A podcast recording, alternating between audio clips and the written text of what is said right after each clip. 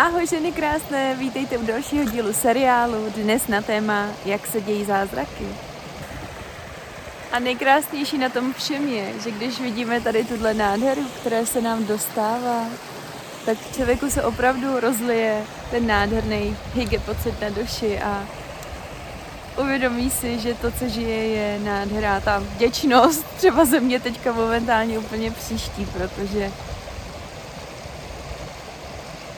Pamatuju si, když jsem tady chodila um, před pár lety, když děti byly liščátka úplně malinký, já jsem jim měla v nosítku tady a pak byly úplně malinkatý. A bylo jim pár měsíců a chodila jsem tady do toho kopce. Dva v kočáru, jednoho v nosítku.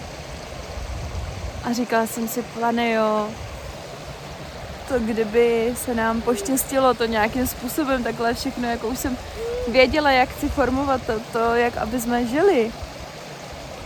A teď, když se ohlédnu a říkám si, ty to je prostě ono. to, co já jsem tady vysílala, tak uh, teď to žiju. A to je víc než vděčnost, to je blaho, radost, štěstí. Obrovská nádhera.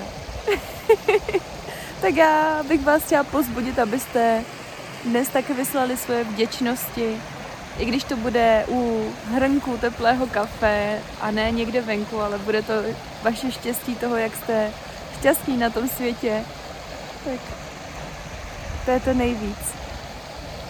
A tím se v životě dějí taky zázraky.